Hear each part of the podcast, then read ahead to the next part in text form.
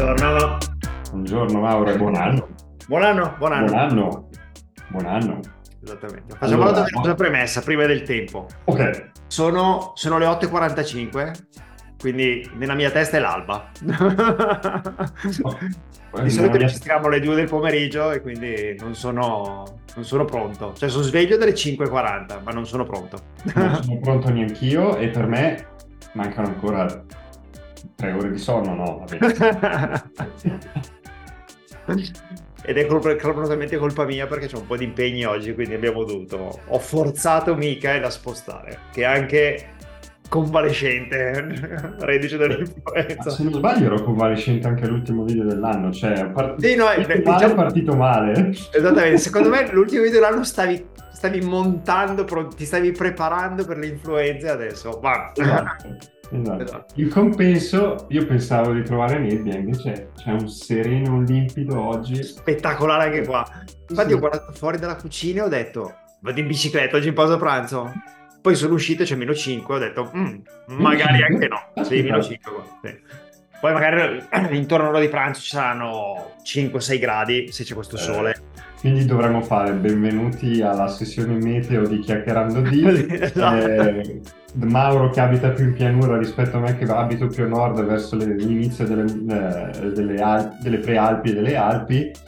Eh, sostanzialmente fa più caldo perché c'è d'inverno l'inversione termica. Termica. bla, bla, bla. Esatto. Quindi dopo questo momento bernacca, cosa ti hanno regalato a Natale? Ah, perché c'hai l'età ancora perché ti regalano qualcosa, non te lo compri. No, spero che tu ce l'abbia ancora. Io ormai Cioè, ho ricevuto un costume da bagno perché vado in piscina, ma me lo sono comprato io. E ho dovuto anche discutere un pochettino per farmelo rimborsare. Perché Quest'anno non- abbiamo deciso di non farci niente. Bravi. Frase semplicissima. È sempre stato il mio sogno, così evito di dover pensare al, al regalo. Esatto, però ho fatto qualcosa di... mi- ci siamo fatti qualcosa di grande, però non, non lo posso spoilerare. Basta. Va bene così. Esatto. Ottimo. Bene. Bene. Allora, Tecnologia. oggi tecnologia. Ok. Siamo stati attirati da due, chiamiamoli pacchetti Nougat.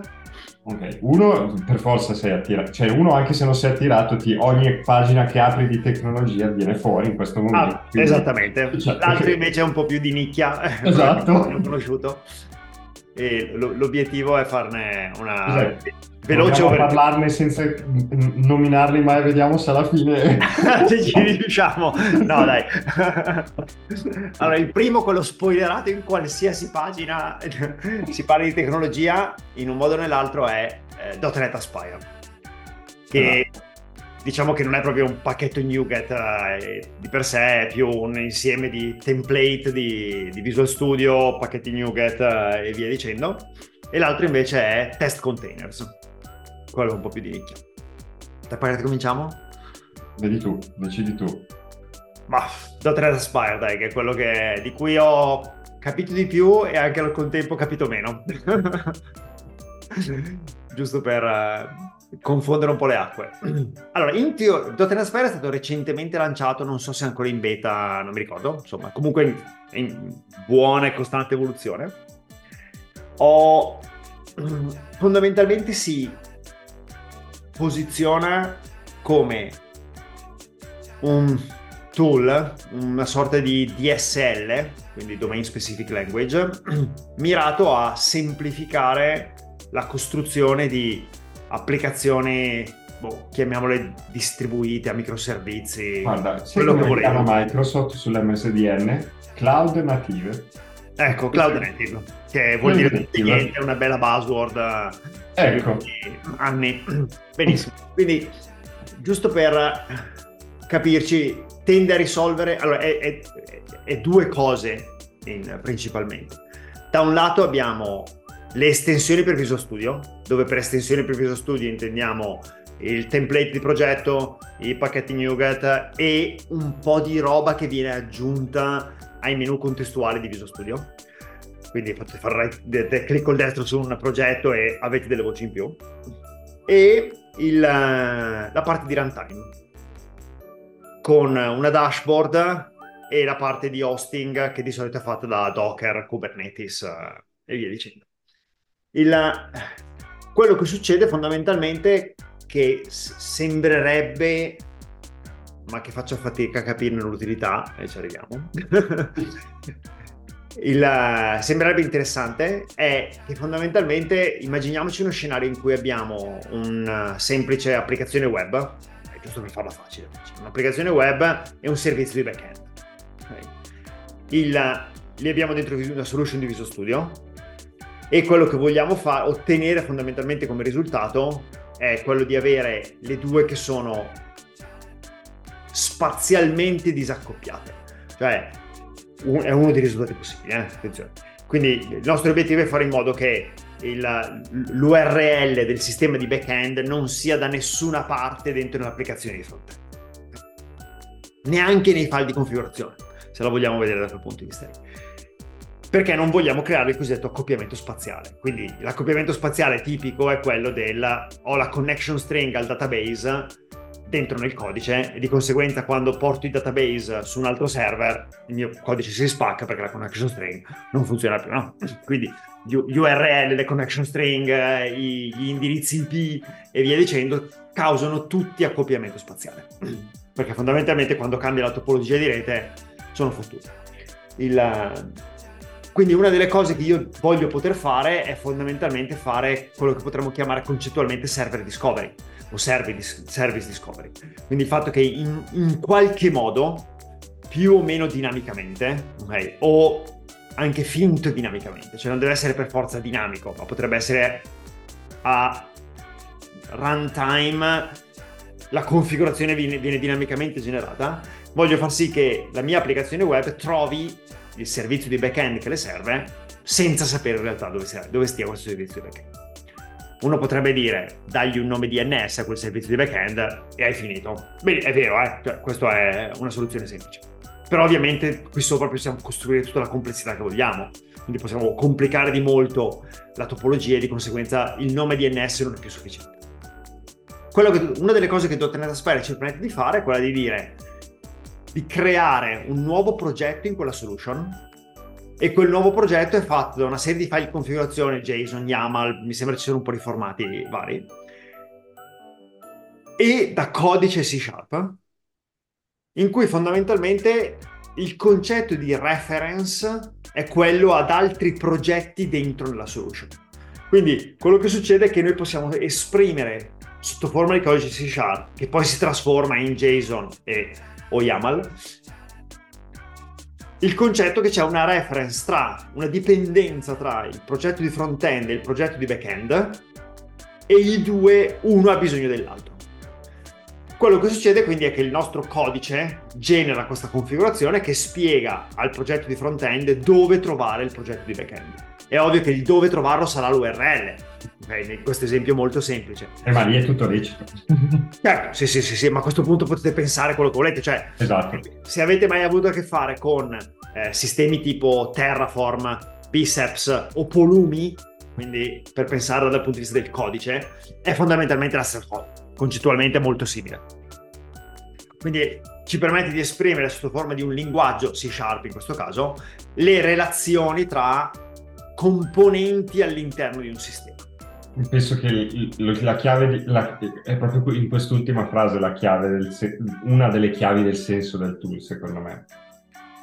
Quando, quando, l'ho visto per la prima volta anch'io e ho visto un esempio di codice, due o tre righe proprio sull'MSDN, quando l'ho cercato la prima volta per, per approfondire, appena ho visto le due o tre righe ho detto, ma questo è, il, è Nuke Build fatto per un altro argomento?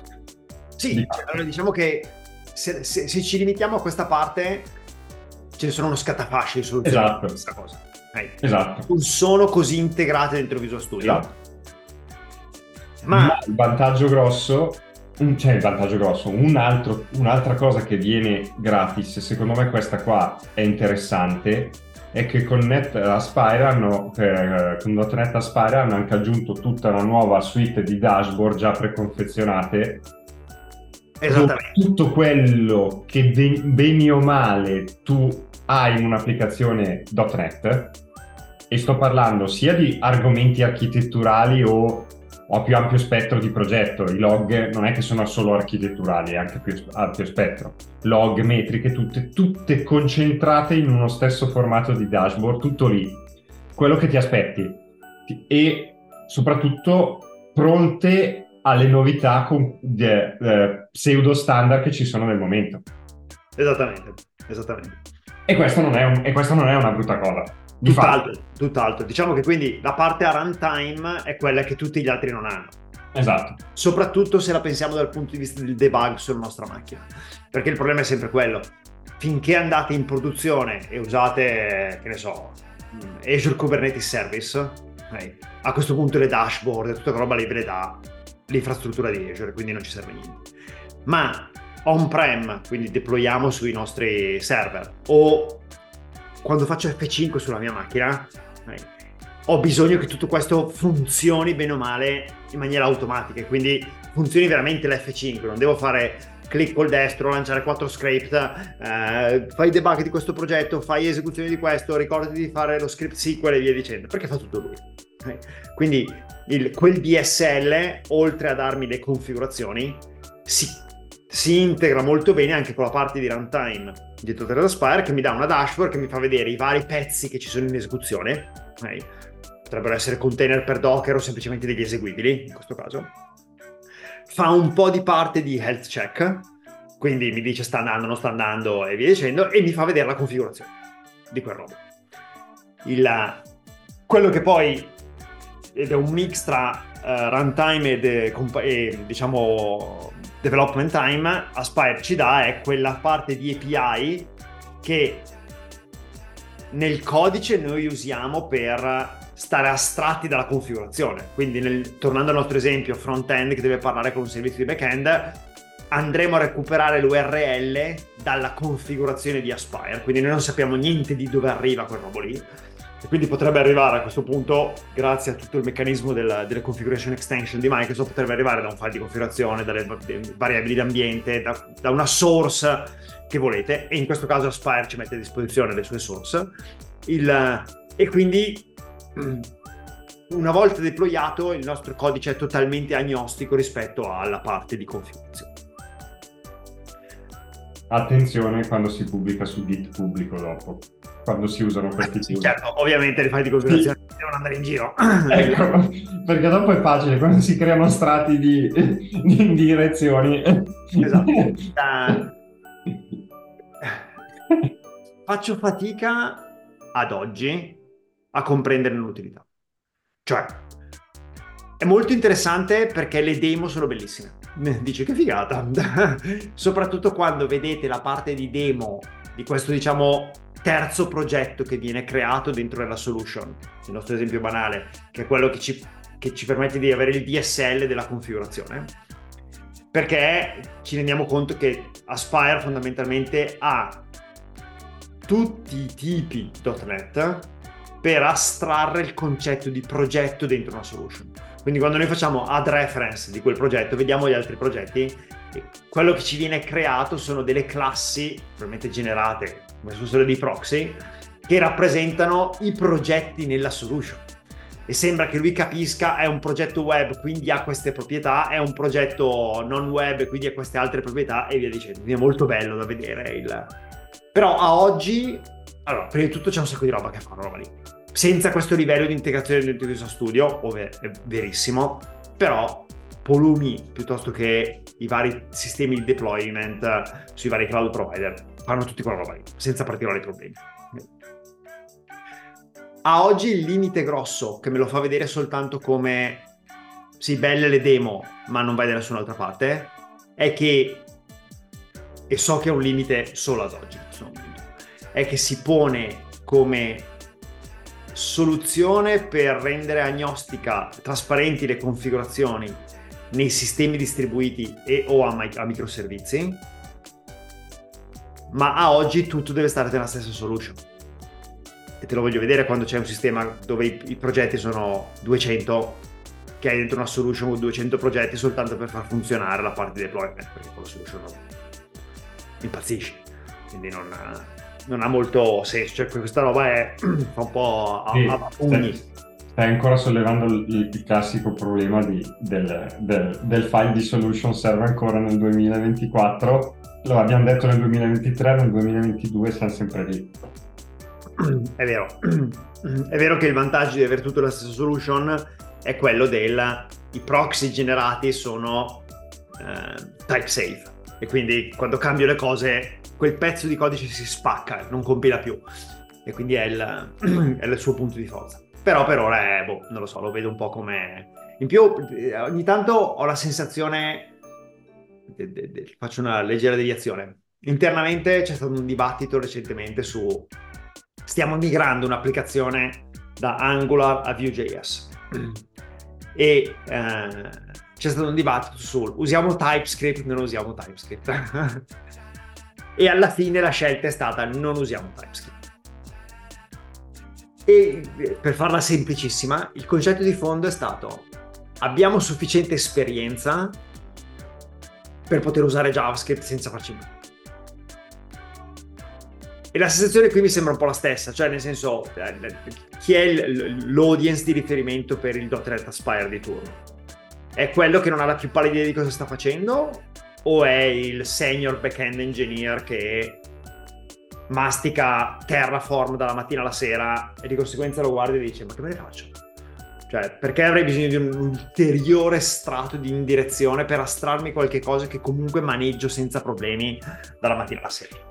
Il- un po' così. Questa è la cosa che mi lascia un po' perplesso di tutti questi genere di tool. Eh? Non, eh, Ma seco- io trovo sempre, trovo sempre il punto su questo argomento, su questa proprio tu- ultima tua riflessione, trovo sempre il punto di collegamento sul fatto che secondo me tra il, tra il dire, inteso in forma teorica, di dire di fare sistemi distribuiti o fare cose o, a- o- o fare applicazioni cloud native, clo- eh, cloud native eh, complesse, c'è cioè è una nicchia di una nicchia.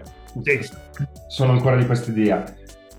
Quello che ci vedo è che tu con un tool che lo puoi scrivere in C Sharp e che quindi padroneggi questo linguaggio, porti un potresti avvicinare un sottoinsieme di sviluppatori che non usano questi tool e non usano magari il cloud a quel mondo perché, perché ti aiuta a farlo. Sì, sì, sono Io d'accordo. ci vedo molto questo. Tenendo conto, faccio anche io una piccola digressione e curiosità, ci sono rimasto lì, sai, l'indice Tiobe. Siamo, C Sharp quest'anno è il primo, non so se quest'anno significa fine 2023 o inizio 2020, però è, è stato il linguaggio con più, che è cresciuto di più. E- Il linguaggio è notevole, non- non- ormai è notevole, è notevole e secondo me io parlo da sviluppatore in questo caso qua, noto che quando uno sente che un tool è fatto nel linguaggio che padroneggia dal mattino alla sera, è più portato a provarlo, ad avvicinarsi. Quindi secondo me la risposta alla tua domanda è che è fatto per chi si deve avvicinare, non per chi c'è già dentro. La vedo così. Sì, sono abbastanza d'accordo. Sì. Parla- Beh, Quindi eh, io lo devo provare, tu no. No, no, io curioso sono curioso, per cui picchiarci senza far tirare i problemi, anzi, molto volentieri. Parlando invece di tool per sviluppatori che trovo utili, eh, ti, ti sbolognano un problema non indifferente, è questo pacchetto NuGet che si chiama Test Containers, Test Containers, è tutto attaccato, che è una bella libreria per avere un DSL fatto bene sopra Docker. Quindi sopra i container in generale, funziona con qualsiasi roba, funziona con, credo supporti container D concettualmente, quindi qualsiasi roba implementi container D che ormai sono tutti, il, funziona. Il, quindi fondamentalmente una volta che noi abbiamo installato Docker sulla macchina, quello che noi possiamo fare nel codice C Sharp è avere un, c'è una classe che si chiama Container Builder, che ha una sfilza di proprietà che mi, ci permette di definire il di conte- il nome del container, la versione, eh, il tag, tutte queste robe qua. le varie pro- proprietà, quindi environment variables eh, e via dicendo. Poi posso costruire il container, quindi ho indietro un oggetto container e fondamentalmente se vado a guardare dentro Docker quello che mi ritrovo è che quel container esiste a quel punto dentro il mio Docker okay? e da lì posso mandarlo in esecuzione. Okay. Perché è interessante? Perché una delle cose rognose, ad esempio, che succedono a noi, che io ho sperimentato spesso e volentieri, è quella di dire sto scrivendo unit test, ho bisogno unit test, integration test, acceptance test, a seconda di quello che stai guardando, avrei bisogno di SQL, di Rabbit, di quello, di quell'altro. Ah cavoli, come faccio adesso ad avere dentro questo unit test a disposizione Rabbit senza averlo per forza installato sulla mia macchina? Cioè l'obiettivo nostro è quello di dire tu devi, devi poter fare pull di, una, di un repository su Git e l'unico requisito nella configurazione sono le variabili d'ambiente con le varie connection string, in modo che non stiano dentro nel, nel repository. Quindi il readme ti dice hai bisogno di queste variabili d'ambiente con queste connection string o queste configurazioni, quello vuoi tu. Poi fai esegui test e tutto deve funzionare. E Test Containers risolve egregiamente quel problema, perché fondamentalmente ti dà la possibilità dentro nei test di scriptare in codice C Sharp la creazione dei tuoi container. Quindi fondamentalmente è un'astrazione sopra il Dockerfile e poi l'esecuzione dei, dei container. Cose che io fino a qualche tempo fa facevo a mano tramite Docker Compose, quindi avevo una micro astrazione che cercava dentro una tua solution un file Docker Compose con una convenzione tra il nome del test e il nome del file. Se lo trovava, mandava in esecuzione il Docker Compose, ma poi c'era sempre un po' la rogna del dire come faccio ad aspettare che essere certo che il container sia in esecuzione? Perché tu dici, ha ah, finito Docker Compose, ma non è detto che Rabbit sia ancora partito, quindi il test partiva e tu eri fottuto perché Rabbit non era ancora partito o SQL non era ancora pronto, il test falliva per, per quel motivo lì. E invece il test containers ha tutte le API che ti permette di fare sta roba che è molto, è molto ben fatta e quindi risolve egregiamente quel problema e sono soddisfatto dell'uso. Insomma, oggi... Cose che mi piacciono ultimamente. Ma diciamo che mm, mi, a, mi, allargo un po' di più su questo concetto del test container. Effettivamente si ha la necessità di questo. Tu hai parlato, questo tool è utile perché vi è un problema, quello che hai detto sostanzialmente, cioè l'automatizzare non significa avere tutto installato sul proprio um, dev machine o piuttosto computer di test. I, I, container, secondo me, dal punto di vista, prim- eh, hanno una, una funzionalità che è nota e chiara a tutti e sappiamo qual è. Il fatto che ho, un, ho uno strato in mezzo, se eh, costruisco tutta la mia architettura sopra i container, tra virgolette, la costruisco qua localmente, la costruisco da un'altra parte, completamente astratta dall'hardware o dai layers eh, di sistema operativo inferiori, ecco, perché non è solo hardware. E vabbè, questo è chiaro a tutti. Però il vantaggio dal punto di vista di sviluppo è questo, perché comunque i vantaggi dei container non sono solo dal punto di vista dell'esecuzione finale, sono anche dal punto di vista dello sviluppo. E su questione dello sviluppo, sostanzialmente questo è il, van- il vero vantaggio. Cioè, avere un tool che ti permette di automatizzare la, quel, il tuo workflow e come deve costruirlo lo fa lui dietro le quinte è una cosa che secondo me era un prerequisito che doveva esserci già dall'inizio sì, queste cose qua, tra virgolette, non funzionano per almeno per l'esperienza che mi sono fatto, no? Que- nella, nella, non funzionano con file di configurazione, perché quando tu, è brutto da dire, adesso qua mi tiro le critiche di tante persone, ma quando tu costruisci uno YAML, quando tu costruisci un Docker file, tu sostanzialmente stai facendo un file di configurazione non stai automatizzando, non stai scriptando, non stai automatizzando niente di fatto. È solo il, il cosiddetto desired state. Vorrei esatto. questo. Vorrei questo. Ma tu, ok, bene. È un po' come una carta d'identità, però la carta d'identità, se, se non, la, non, la, colleghi alla macchina, non, non, non ti autentichi, non vai nei servizi. È vero. ecco. A proposito di CIE, dopo devo andare in comune a fare la coda per ritirare la, la carta elettronica di mia figlia. Una, eh. un, un, additional bonus su test containers è che ed è un po' nascosto nella documentazione, non capisco bene perché. L'API in apparenza sembra permettere di gestire solo e esclusivamente container esistenti. Quindi fondamentalmente quello che loro ti danno come idea, come mm, principale punto di attrattivo del, del pacchetto è dire c'è il Docker Hub con tutti i container di questa terra, tu una volta che sai il nome del container e il tag che vuoi, sei a posto. Noi facciamo tutto dietro le quinte per te. Lo scarichiamo, lo mettiamo lì, lo mettiamo dentro Docker, te lo mandiamo in esecuzione, fine. Ma hanno anche tutte le API per costruire da zero container. Quindi fondamentalmente una cosa molto bella che si può fare e che è un salto di qualità non indifferente secondo me, è quello di dire, supponiamo, torniamo al nostro esempio di Spare di prima, progetto di front-end, progetto di back-end. In entrambi i progetti c'è il Dockerfile, perché entrambi verranno pacchettizzati come container. Okay? C'è il Dockerfile e credo funzioni anche con le estensioni MS build per i container, quindi sai che adesso puoi mettere dentro il, il CS J tutti gli elementi per farti costruire una, un container a compile time.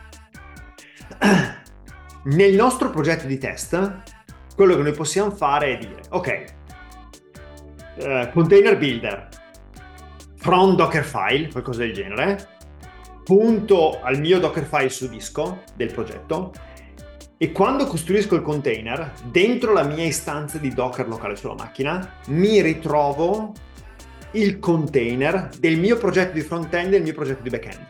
Quindi il test può fare, può diventare a questo punto una sorta di test di integrazione che fa veramente andare il codice in produzione. Vero. E se la pensiamo, pensando alla, alla bellezza delle dell'estensione delle configurazioni di quindi Microsoft Configuration Extension per, per ASP.NET Core e .NET in generale, posso avere i file di configurazione per il testing e di conseguenza il test potrebbe tirare su un, piccolo ambiente di test in cui ho il database, il broker, il, quindi il RabbitMQ di turno, il backend e il frontend, chiamo le mie belle API e verifico che il risultato sia quello atteso con molta facilità, cosa che prima era un un bagno di sangue spaventoso, perché devi costruire tutta un'infrastruttura di test per far funzionare sta roba. Okay. E invece... Poi alla fine si traduceva che a mano ci mettevi di meno, eh. Sì, esattamente, facevi, facevi, user acceptance testing e ti mettevi lì e adesso lo faccio andare. Esatto. con il tuo bel file di Word, con tutti gli step da eseguire. Sì, sì, invece no. adesso il, quella roba lì è molto, è molto ben fatta e non è abbastanza prominente sulla loro documentazione, infatti mi sa che apriranno pure questa. Siamo riusciti a stare dentro in poco tempo con due argomenti? Non so, non so da quanto tempo parliamo, speriamo. Lo scopriamo, scopriamo alla fine. Assolutamente. Bene. Bene, Mauro. Buona giornata di sole? Beh, insomma, eh. adesso non ho fatto i conti su una cosa, devo portare la macchina di mia moglie dal meccanico e poi tornerò a piedi, ma mi sono reso conto di essere vestito troppo leggero per tornare a piedi. Rischio di morire per strada.